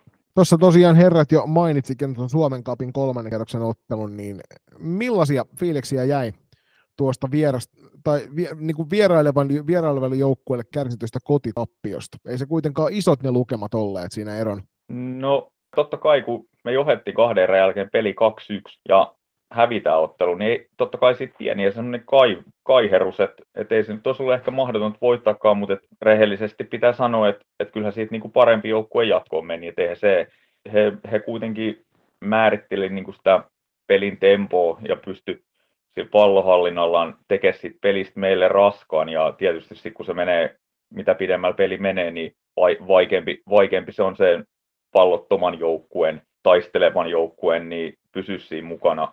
Mutta kyllä meillä omat hetkemme siinä pelissä oli jopa, jopa taistella ihan, ihan voitostakin, mutta en missään nimessä sano kaikki kunnia heille ja heillä on erinomaisia pelaajia, mutta kyllä mä, mun semmoinen, että me pistettiin heidät, heidät töihin ja varmaan jokainen pelaajakin ymmärsi, että tehtiin, tehtiin niin kuin valtavan määrä duunia siinä ottelussa, että, että se on sellainen, mikä siitä tavallaan itse haluaa, että jää niin kuin siitä tuleviinkin peleihin ja sarjapeleihin, että se, niin kuin se työmäärän, että kun se saa niin kuin lähemmäs, lähemmäs joka, joka matsissa lähemmäs tota, niin se on niin kuin avain, avain onneen tietyllä tavalla. Että. Tosiaan pelattiin kolmannen erän viidenten minuuttia asti kolmella ketjulla. Pääsääntöisesti niin kuin kaikki pelaajat, ketä oli alun perin niin kuin suunnitellut, että pelaa, pelaa siihen asti, että meillä ei, meillä ei tarvinnut niin kuin siinä kohtaa tehdä niin kuin tällaisia mitä semmoisia ratkaisuja, että jokainen pelaaja, ketä se kentällä oli, niin antoi itsestään ihan kaiken. Ja loistava maalivahtipeli myös antoi niin kuin sen mahdollisuuden niin kuin kamppailla sen pelivoitosta, mutta ihan samaa mieltä, niin kuin Juhiskin sanoi, että, että totta kai harmittaa, ettei voitettu, olisi ollut kiva päästä niin kuin eteenpäin, mutta toina, niin parempi joukkue meni nyt jatkoon ja sen verran täytyy sanoa, että, että, että se, mikä itse eniten harmitti, niin oli se, että toki nämä nyt säännöissä luki, että on alueellinen jako, mutta jos me oltaisiin asuttu jossain muualla, niin luultavasti meillä olisi ollut helpommat vastustajat. Et meidän lohkoon nyt tuli Tepsi ja Loisto ja SP Pro, niin mun mielestä tämä alueellinen jako ei nyt ihan osunut kyllä niin kuin paikalle. Sitten tulee niin kuin vielä info niin kuin liitosta, että sen takia, toi, no niin, sen takia pelaatte niin kuin turkulaisiin jengejä vastaan, että ei tule niin paljon kuluja teille, että kun te joudutte mm. matkustamaan jonnekin. Mun mielestä meillä ei tule yhtään kulua, koska me ollaan alemmas sarjatason joukkue, niin meillä on koti, kotipeli. niin, kyllä. Niin, Kyllä. niin ei nämä, ei nämä niinku ihan, ihan hienosti mene. Et mun mielestä sitten taas niinku Suomen kapin tarkoitus on se, että tuurillakin voi päästä, tai arpatuurilla voi päästä vähän pitkälle, niin olisin ehkä halunnut kohdata tässä kolmannen kierroksella niin kuin ehkä, ehkä jonkun muun jengi ja sitten vaikka neljännen kierroksella tullut sitten vaikka loisto vastaan. Niin se on kieltämättä noiden cup-muotoisten kilpailujen aina se helmi on nimenomaan se yllätys, mikä siellä, se yllätysmomentti, mikä sieltä saattaa ilmestyä. Niin. Kyllä, On, ja juuri. ku- jotenkin itse, kun tässä vuosien varrella, mitä itsekin muistan, niin paljon puhuttu tuon kupin arvostuksen puolesta, niin kyllähän kupin arvostukseen niin kuin mun mielestä niin kuin sillä tietyllä tavalla ne tarinat ja, ja sellaiset se niin, kuin niin sanottu kupromantiikka on se, mikä luo sen kupin arvostuksen, että tällä, ei, tällä ratkaisulla ei ehkä niin kuin sitä, sitä niin kuin tuo niin kuin lisätty, mutta tota, tässä näin kun pääsee oikein mediassa sanomaan, niin hyvin ylpeä siitä, että me, niin kuin meidän jokaisesta pelaajasta, että he pystyisi ihan täyspainoiseen esitykseen kova liigajoukkueet vastaan, että loisto ehkä hiukan, hiukan ali, alisuorittanut omasta näkökulmasta niin liigassa, mutta kuuluu mun mielestä niin kuin taidollisesti ihan sarjan ko- kovempaan, kovempaan päähän, niin pystyttiin ihan täyspainoiseen esitykseen ja tosi niin kuin iloinen ja ylpeä, ylpeä pelaajien puolesta ja niin poispäin. Hei, nyt on edes tosiaan tämä maaottelutauko, niin miten Virmo käyttää sen hyödyksi? Meillä oli nyt eilen, eilen oli vapaa-päivä, kun oli pitkä reissu tuolla. Iso, iso kyrössä, hieno halli, muuten ihan pointsit sinne. Julpa, oliko se Julpa Tädin kotikoti? Oi, oi. Hienosti muistettu. Kyllä, ja toina, niin Blue Foxi vastaa tähtihallit, niin hienot oli puitteet, mutta et oli, oli raskas reissu, niin pidettiin nyt eilen vähän, eilen vähän ta- taukoa ja huomenna ja torstai sitten taas treenataan. Itsehän mä jäin tänne Pohjanmaalle, että asu, asu, asu velipoika asuu Koivulahdessa ja, ja tota, on täällä edelleenkin, että kun Mika sanoi tuossa verkosta, niin ei tämä Koivulahtikaan nyt ihan, sanotaan näin, että ei tässä, ei tässä nyt olla ihan missään niin kuin su, suurkaupungisykkeessä tällä hetkellä. Et No onneksi tämä selvii vähemmälläkin kuin 5G-yhteydellä tähän loistokästi vierastapaamisen. Kyllä. Pari kysymystä nyt tuohon Pohjanmaan reissuun liittyen. Eli te aloititte kauden kolmella kotiottelulla, sitten oli edes tuo Pohjanmaan reissu. Mä seurasin nyt joukkueen TikTok-tiliä. Siellä tuli nyt tota, selkeästi näkyvin, että jokaisella pelaajalla valmentajalla on erinomaiset pelipäivän biisit. Tässä Mikalolla teräsbetoni taivasella tulta ja Juhiksella Offspringin Pretty Fly for a White Guy.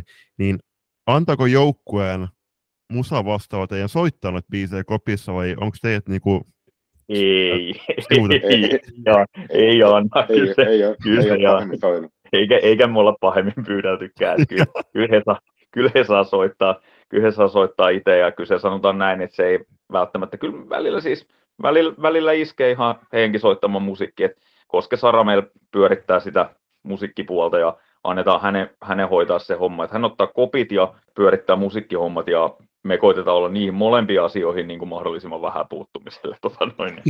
Miten tota sitten tällaisella pitkän reissulla, niin miten Mika ja Juhis käyttää ton aikansa näillä pitkillä bussireissuilla?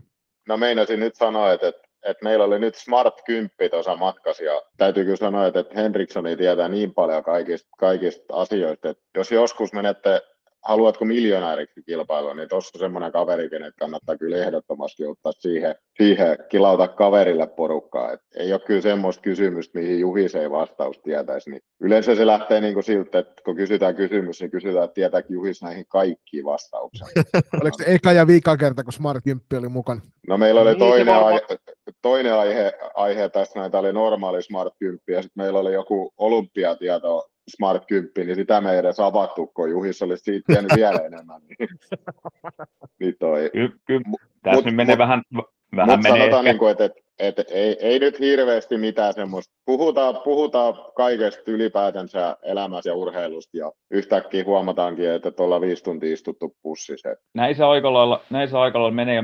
Mä oon aina itse ainakin tykännyt noista vieraspeleistä ja mun mielestä me ollaan oltu joukkueenakin aika, aika hyviä vieraspelireissulla aina, että ne on mun mielestä ollut ihan toimivia settejä meillä. Et siinä saa tietyllä tavalla niin kuin verrattuna siihen, että sit kun on kotona ja arjessa siinä, niin kuin ja lauantai-päivää ensiksi koittaa viettää siinä, siinä tavallaan sen normaali elämäehdolla ja sitten lähtee pikkuhiljaa hallille, niin siinä niin kuin vähän molemmat puolet niin kuin tavallaan, tavallaan kärsii, että vieraspeleissä sit pystyy niin kuin kokonaan, se keskittyminen on siellä sählyhommissa ja muuten muuten niin kuin silloin, kun ei olla sitten siellä hallilla, niin vierasreissulla, niin ollaan kuitenkin joukkueen kanssa ja se on toise, toisenlaista, toisenlaista olemista. Niillä on mun mielestä tosi tärkeä rooli kyllä niin kuin näillä, että meillä on nyt tuossa muutaman viikon päästä vielä ennen tota pitkää breikkiä, niin meillä on edessä toi vielä pidempi Pohjanmaan reissu, missä pelataan sitten Oulussa Haukipudasta vastaan ja, ja missä tämä nyt sitten tämä Nivala-peli, oliko se Ylivieskassa vai missä se onkaan nyt, nyt sitten vielä Joo, toistaiseksi jo. ennen kuin se uusi halli tulee, niin,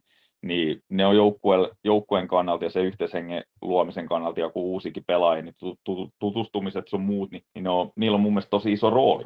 Et ne on mun mielestä ihan hyvä juttu, että ne on tähän suht alkupuolella kautta tulee mm. nämä rissut. Et, et sitten keväällä, keväällä ne voi olla tietyllä tavalla ehkä sellainen, että jos ne on hyvinkin lähellä niin playoffeja esimerkiksi, niin ne voi olla raskaitakin, että jos siellä on tulos playoffeissa esimerkiksi niin kuin kahden viikon päästä uusi haukiputareissu eteen, niin se voi olla sellainen, että siihen ei ihan ehkä semmoista samanlaista syttymistä siihen matkaan löydä, mutta että nämä on niin kuin mun mielestä niin kuin tosi, tosi mainioita. Että nythän ja pelillisesti tämäkin niin oli nousujohteinen tämä, tämä reissu. Että. Kyllä.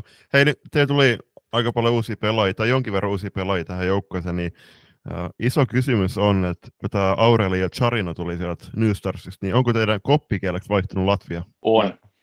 No, no ei, ei, ole, ei ole tosiaan Latvia vaihtunut koppikieleksi. Minulla on koppikielenä pidetty Suomi ja sitten Englanti siis sivussa. sivussa että Aurelia puhuu hyvää englantia ja, ja hommat toimii, pelaajat puhuu hänen kanssa englantia, englantia ja näin. Et ei me, ei me olla Latvia, Latviaan meidän menty, että ollaan pärjätty ihan hyvin tuolla varsinais-Suomen eri murteilla ja englannin kielellä. Joo, ja tosiaan se menee, menee niin kuin näin, että jutellaan suomeksi kopisi ja sitten kaikki tärkeimmät asiat, niin ne keskustellaan sitten Aurelian kanssa englanniksi. Että, on, että jos on jotain paljon, paljon asiaa, niin yleensä mä nakitan Juhiksi sitten juttelemaan niin kuin enemmän. Mutta mut kyllä pääsääntöisesti pystyn itsekin hänelle kertomaan, että mitkä on niin kuin ne pää, pääasiat ja mitä haluaa. Ja Aure, Aurelia on sosiaalinen tyyppi ja ei, se ei ole niin kuin tavallaan ollut semmoinen mikään iso juttu. Siis totta kai se nyt on iso juttu siis sillä tavalla, että ei meilläkään aikaisemmin ole ollut. Serena Fitsi oli viime kaudella jonkun kerran, jonkun kerran niin mukana, mukana mutta ei ollut, ollut niin ulkomaalaistaustasta pelaajaa aikaisemmin, aikaisemmin jengissä, niin on sillä tavalla tietysti iso juttu ja, ja pelaajillekin uusi, uusi tilanne mutta hän, hänen se, niin sosiaalisuus on helpottanut sitä älyttömästi, että ei siitä mitään semmoista isompaa kysymystä ole tullut, eikä niin kuin asiaa joukkue sisällä sillä tavalla. Että Otetaan tähän loppusuoralle kolme vähän vakavampaa kysymystä vielä, niin katsotaan, että minkä näköinen kohesio saadaan sitten jaksolle sitä kautta. Divarin tasosta oli paljon puhetta. No, en mä tiedä, kuuluuko välttämättä teidän korviin, mutta meidän korviin kuuluu aika paljon siitä, että puhuttiin, että millainen tuo Divarin taso tulee olemaan. Vähän niin kuin F-liigassakin, että pääsarjoja seurataan tarkkaan, niin onko Divarin taso vastannut teidän odotuksia? Mehän nyt ollaan periaatteessa pelattu nyt Remixi vasta kaksi, kaksi peliä.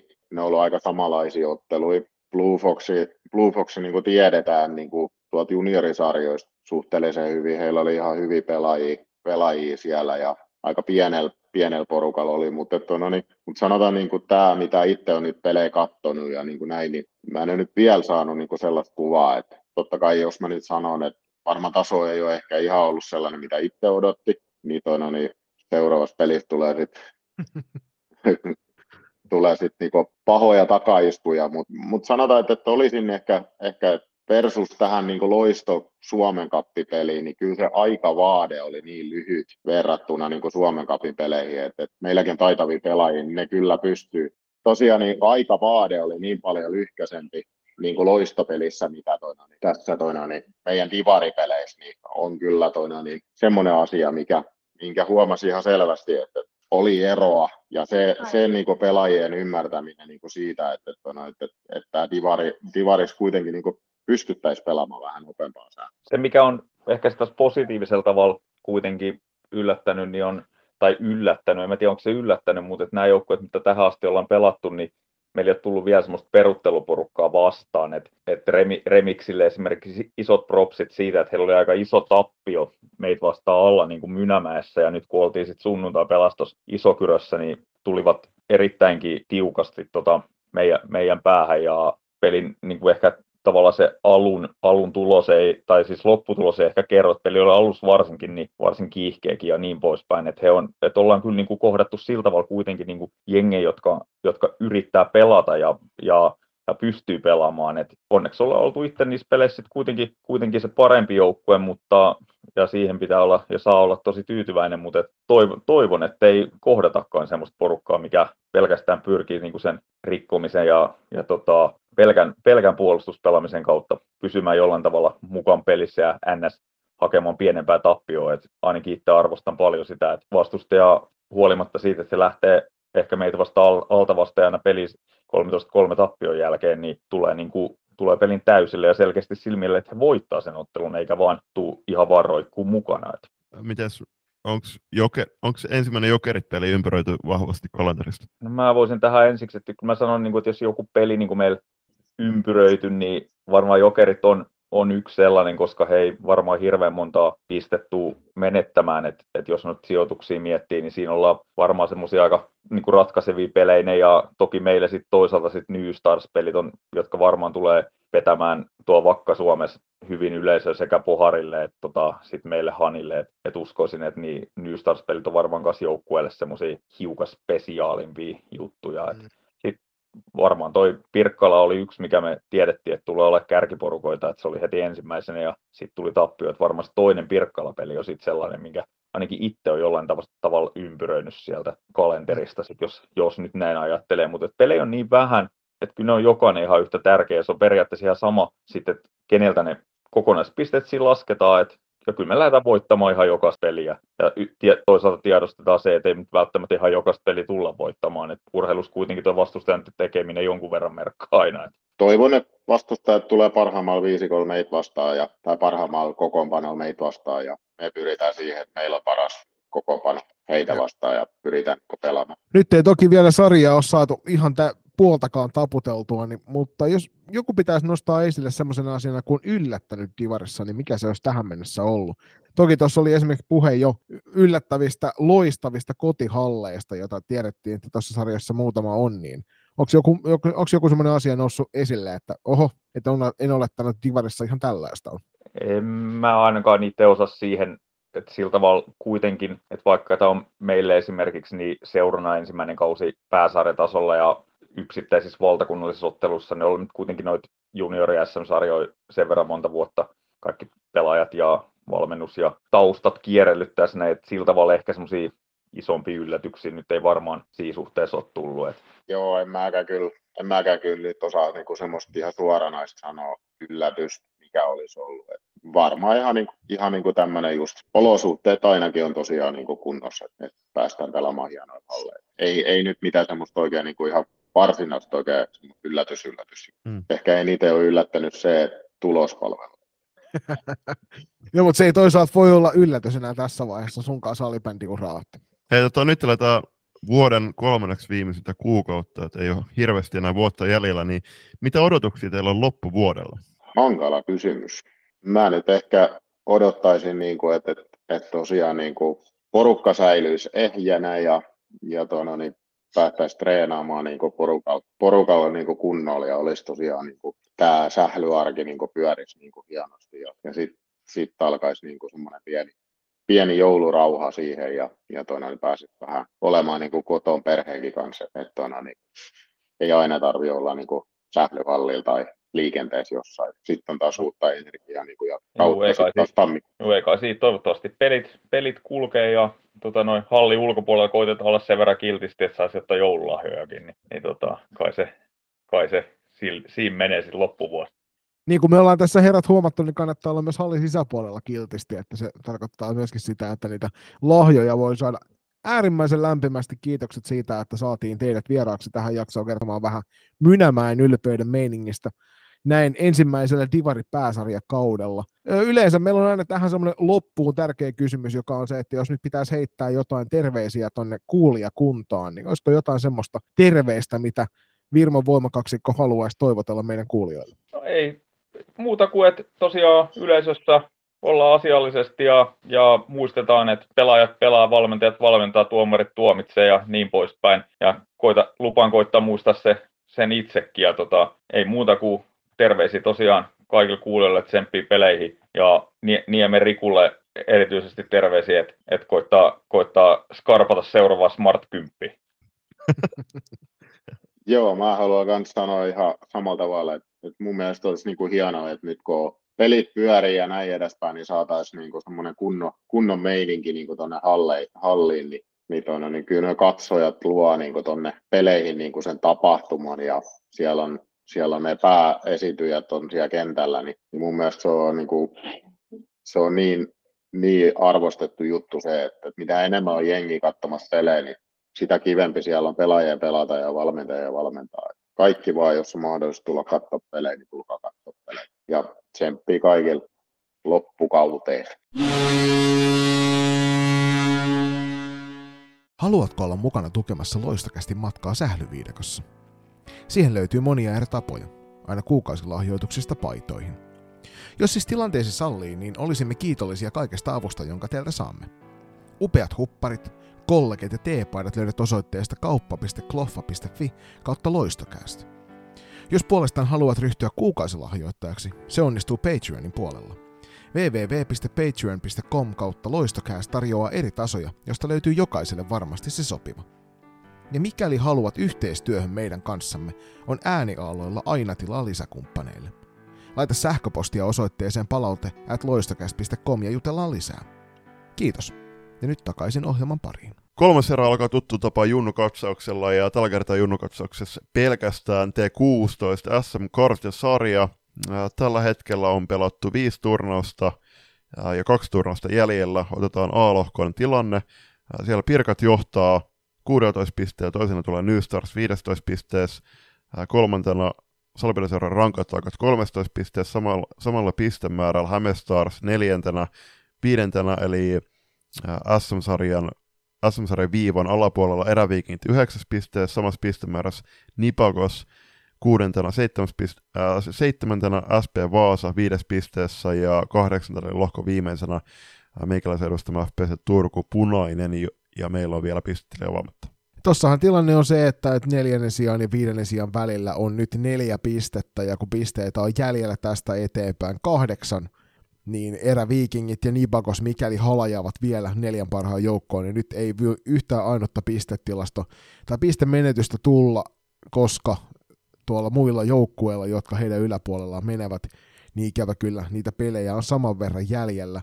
Ja Häme Stars muun muassa tällä hetkellä siinä neljännesiä kohtaa vielä eräviikingit, kohtaa FPC Turku Punaisen, kohtaa Pirkat sekä kohtaa SP Vaasan, eli heillä on kaksi ottelua noita joukkueita vastaan, jotka ovat heidän alapuolellaan, tai itse asiassa kaikki nämä pelit ovat, mutta eivät kamppaile enää SM-sarjapaikasta, eli SP Vaasa ja FPC Turku Punainen. Niin siinä on kovat paikat tällä hetkellä Ervillä ja Nipakoksella. Ervin jääminen pois SM-sarjasta olisi kyllä iso yllätys. B-lohkon puolella FPC Turku Sininen johtaa lohkoa 10 pelin jälkeen 17 pistettä, toisena OIF PSSn yhteisjoukkue 16 pisteessä, Northern Stars kolmannella siellä 15 pisteessä.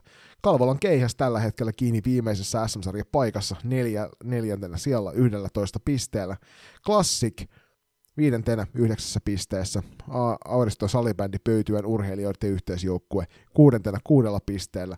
Lahden pelikans seitsemäntenä neljällä pisteellä ja Tikkurilla Tigerit kahdella pisteellä pitää kahdeksatta sijaa. Ja tossahan tilanne on se, että matemaattisesti vielä on mahdollista, että FPC Turku, Sininen OIF, PSS ja Note Stars eivät ole varmuudella jatkossa.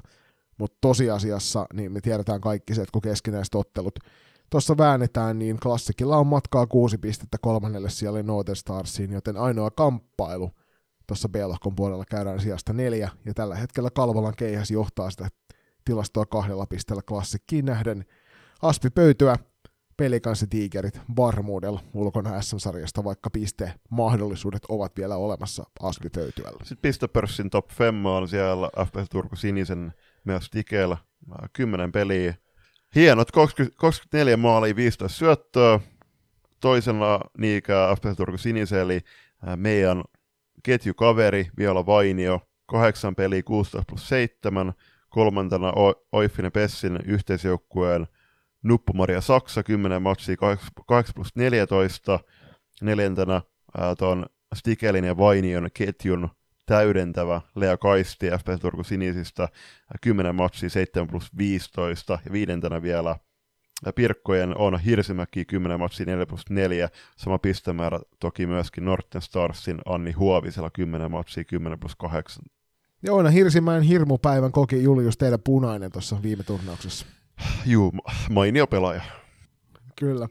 Maalivahti, kärsi, maalivahti, maalivahti pörssi on jälleen kerran ilman, ilman noita torjuntaprosentteja, niin Alessandro Perusseeva edelleen ykkösenä tulospalvelun mukaan, Siiri Tulla toisena, Sara Torvi kolmantena, Tara Kuusisto neljäntenä ja Neija Honkoliini viidennellä siellä. Ja tässä nyt huomion arvoista on se, että Sara Torvi kävi debytoimassa T16 SM-sarja karsinassa menneessä turnauksessa. Rankotangot nappasi neljä pistettä mukaansa silloin. Ää, seuraavaksi tätä sarjaa pelataan lauantaina 4. marraskuuta, ja sitä pelataan kolmella eri paikalla, eli Iittala-hallissa pelataan B-lohkoa, ja sitten A-lohkon pelit jakautuu OP-arenalle ja Nummikeskukseen, eli Hämeenlinnassa ja Mustasaaressa pelataan. Ja me päästään Julius samalla bussilla, ja itse asiassa mainitaanko tässä vielä samoin, että sovittiin niin, että vaihdetaan valmentajan palleja sinun kanssa, eli mä hyppään punaisten kanssa tuonne turnaukseen ja sä meet sinisten matkassa sitten toiseen paikkaan. Näin päästään välillä haistelemaan myös sen toisen jengin meininkejä. Siinä Junnu katsasi tällä kertaa hyvin lyhyenä muotoisena ihan vaan sen takia, että noin muut sarjat käsiteltiin edellisessä jaksossa ja ennen kuin siellä päästään sitten lähemmäs noita isoja SM-sarjoja, SM-sarjoja jatkoja, niin ei käsitellä niitä sen tarkemmin. Seuraavana uutiskatsaus. Äh, se on tällä kertaa hyvinkin lyhyt, ei ole viikossa ehtinyt hirveästi tapahtumaan, mutta mainitseman, mainitsemisen arvoista on, että Salipalliliiton puheenjohtaja IFN, IFFn hallituksen jäsen Karina Vuori sekä Laitex Oyn toimitusjohtaja eli meidän naisten maajoukkojen päävalmentaja Lasse Kurronen äh, ovat edenneet viimeiseen vaiheeseen vuoden nuori johtaja kilpailussa. Joo, tämä vuoden nuori johtajakilpailu, se järjestää Suomen nuorkauppakamarit ja seitsemän henkilöä kaiken kaikkiaan on edennyt tuohon viimeiseen vaiheeseen. Niin tämä on kyllä hieno, hieno lisäys ennen kaikkea suomalaiseen salibändiin, että näinkin kaksi komeaa nimeä sinne saatu. Ja vuoden nuori johtajakilpailussa voi olla ehdokkaana johtaja, jonka ikä on 18-40 vuotta. Ehdokas saa täyttää 40 vuotta kilpailuvuonna ja tuo voittaja julkistetaan tämän kuun eli lokakuun viimeisenä päivänä Helsingin pörssitalolla. Tsemppi Kaarinalle ja Lasselle Skabar. Mennään seuraavaksi kuulijakysymyksiin, ja niitä tuli muutama kappale. Koitetaan vetää tämä jakso hieman tiiviimpänä, niin ensimmäinen on tämmöinen kuulija-ajatus jälleen kerran, niin tässä puhutaan nyt salibändi maalivahdin varusteista. Yksi mahdollinen puheenaihe johonkin jaksoon, maalivahtien varusteet. Sääntöjen mukaanhan maalivahti ei saa käyttää minkäänlaisia suojavarusteita, jotka peittävät enemmän kuin maalivahdin vartalo. Ainakin yhden valmistajan housut ovat enempi mallia mäkihyppääjän asu ja haaro väli lähempänä polvia. Ja tuota kautta selvää etua saa, jos kyseenomaisen valmistajan housuja käyttää. Ja tästä nyt Julius otetaan ensimmäisenä tenkkapo sulta, että miltä kuulostaa? Joo, siis t- tässähän nähtiin muun muassa tuolla EFTllä aika räikeä esimerkki. Olisiko ollut Sveitsin maalivahti? Mun mielestä oli Tsekin maalivahti joo, U19 Kyllä Tsekin U19-veskari, niin kyllä noi pitäisi ottaa selkeästi pois, koska kyllähän noi nyt antaa selkeät etua. Tää, toki jos on vähän tiiäks, liian isot liian isot varusteet, niin kyllähän se vaikuttaa tietyllä tapaa liikkumista, mutta kyllä tuossa pienen kilpailuedun saa, ja jos säännöt on tehty, niin miksei niitä noudateta. Mä veikkaan, että ihan puhtaasti sen takia, että ihan samoin kuin meissä valmentajissa, niin myöskään tuomareissa ja noissa sääntöjen säätäjissä, niin ei ole tarpeeksi maalivahtitietoutta, jotta niihin oikeasti osattaisiin niissä pelitapahtumissa tarttua. Me ollaan tästä keskusteltu edelliskaudella valmentaja kollegani kanssa ja siinä just nimenomaan keskusteltiin siitä, että tiedossa oli meidän sarjassa yksi maalivahti, joka pelasi liian suurilla varusteilla ja mikäli oltaisiin oltu vähänkään niin kuin ilkeämpiä, niin oltaisiin voitu samaa tehdä kuin mailojen kanssa, että mittautetaan sieltä täältä niitä. Niin ei koettu tarpeelliseksi sitä, että siinähän nyrkkisääntönä oli jotenkin niin, että, että esimerkiksi maalivahdin paita, niin siitä liepeästä kun otat kiinni ilman, että venytät kangasta, niin siihen sai, tai oliko se niin, että oma nyrkki sai mahtua väliin. Jotenkin näin se meni, vai oliko se oma vaaksa taisi olla se, mikä siihen väliin sai mahtua. Niin noi on kyllä aika räikeitä tapauksia. Melkein joka sarjassa näkyy maalivahteja, joilla on liian, liian isot varusteet. Mm, kyllä. Ne voisi ja pitää katsoa kondikseen ja toivon, toivon että jokainen kuulija myöskin, myöskin vähän sitten ää, tarkastelee tarkastella oma, omaa suhtautumista tähän asiaan, ja jos valmentajiin, niin jos huomaatte, että on lii, ihan liian iso, isot varusteet veskarille, niin kannattaa niihin puuttua. Se oikeasti myöskin, mä olettaisin, että se vaikuttaa, vaikeuttaa liikkumista äh, ihan, ihan samalla tavalla, että äh, jos me huomataan valmentajina, että pelaajalla on, on liian pieni maila vaikka. To, toki siihen mail, mailan pituuteen me ollaan puhuttu, että no vaikka, mil, siis vaikka maila otteeseen, että Milla Nurlundilla on äh, hyvinkin epätavallinen mailaote äh, verrattuna valtaosa muista, mutta se selkeästi toimii, niin ei meidän pidä mitään mailla ottei. Toki voidaan ohjeistaa, että, jo, että näin ehkä kannattaa pitää näin, mutta sitten taas niin noista mailaa maalle pituuksista, niin kyllähän noi niin selkeästi liian pienet mailat, niin kyllä ne huomaa, niin sama näihin veskare, veskareiden varusteisiin, niin ohjeistetaan heille oikein kokoista. Vähän sama asiaa vielä, että varustaja asuu, varista asua asiaa sivusta liipaten, ja aika lailla ryöpsähtänyt käsistä tuo kaula- ja korvakorujen käyttö peleissä. Tähän kiinnitettiin huomiota päivän EFT-haastatteluissa, kun esimerkiksi vaikka Ulla Valtalalla oli siellä – Ö, oliko helmikorvikset, jotka mun mielestä Ullalla usein korvissa mm, ovat? Kyllä. Ja säännöt sanoo tosiaan näin. Pelaaja ei saa käyttää varusteita, jotka saattavat aiheuttaa loukkaantumisia. Tämä koskee suojaavia ja lääketieteellisiä varusteita, suojalaseja sekä muita esineitä, kuten kelloja, korvakoruja ja vastaavia. Erotumarit päättävät siitä, onko joku varuste vaarallinen. Kaikkien suojavarusteiden on oltava vaatteiden alla, mikäli tämä on mahdollista. Tuosta itse asiassa menneenä viikonloppuna T16-peleissä, niin meille tuli ottelussa tuomari sanomaan, että kaikenlaiset helmikoristeet pitää poistaa. Ja siellä oli muutamalla tytöllä rannekoru, ja he joutuivat laittamaan ne sitten sivuun, antoivat sinne huoltojoukoille tai kiinnittivät siihen varamailaan, ettei tarvinnut niitä sitten kantaa mukana ottelussa. Ja mä oon ehdottomasti sitä mieltä, että noi pitäisi kaikki ottaa pois, ja mullahan oli aikaisemmin tapana oman joukkueeni kanssa pelitapahtumiin, oli pakko saapua korvat teipattuna, mikäli siellä korviksia oli ihan vaan sen takia, että sillä suojellaan niitä kavereita siellä kentällä ja myös vastustajia. Mm, ja tähän on kuulee myös laittu, että veikkaanpa, että erotumerelle tuota ei liemin ole painotettu, eivätkä siksi asiaan puutu, eikä välttämättä heitä kiinnostakaan. Veikkaan myös, että asiaan ei puututa kenenkään muunkaan toimesta ennen kuin tapahtuu loukkoontumisia. Ehkä yleisellä tasollakin hieman ihmetyttää, että miksi säännöt on laadittu, jos niillä ei ole merkitystä tai ei ole sanktioita niiden rikkomisesta. Ja tuohon siis loukkoontumisiin, niin siinähän, jos mä muistan, jo, jonkun kanssa mä keskustelin, olisiko ollut erotuomarin kanssa, että just näistä että pitää teipata korvat ja muut, niin pahimmillaan jollain on niin tyyli korva, oikeasti korvalehti revennyt, revennyt, kun hän on korvissa ja tullut joku isku siihen, niin okei, korvikset on näyttäviä, mutta ei niitä, siis ne kannattaa, kannattaa ja pitääkin ottaa pelinajaksi pois tai teipata pois. Monesti tässä on se, että, että niitä ei tosiaan huomata ennen kuin jotain sattuu, mutta toi on mun mielestä hyvä toi viimeinen kysymys, että ehkä yleiselläkin tasolla hieman ihmetyttää, että miksi säännöt on laadittu, jos niillä ei ole merkitystä tai ei ole sanktiota niiden rikkomisesta. Se on hyvä kysymys. Miksi on olemassa joitain sääntöjä, joiden noudattamisella on, on niin kuin täys ehdottomuus, ja sitten on toisia sääntöjä, jotka on enemmän semmoisia suosituksia, että teen näin. Et se on vähän niin kuin muiden salibändiliittojen suositus käyttää suojalaseja, kun se toteutuu yhdessä pelaajassa 20.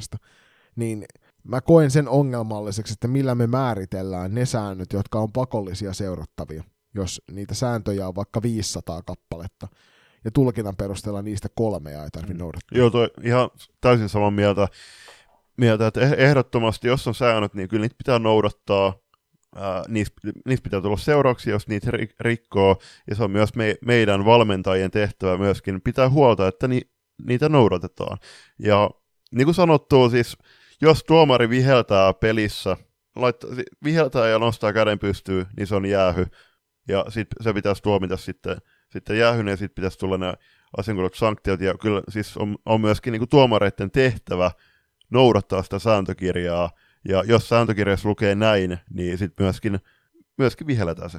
Tässä oli kaikessa lyhykäisyydessään meidän kuulijakysymysosio. Toivon mukaan sinäkin olit innostunut näistä, tästä aiheesta. Ja jos sulla tulee tähän jotain kommentoitavaa, niin loistakästä, pal- palautajat loistakäst.com osoitteesta saat meidän palaa tuon palaute sähköpostin kiinni ja sieltä minä ja Julius sitten jompikumpi meistä tai kenties molemmat yhdessä vastailee sinulle.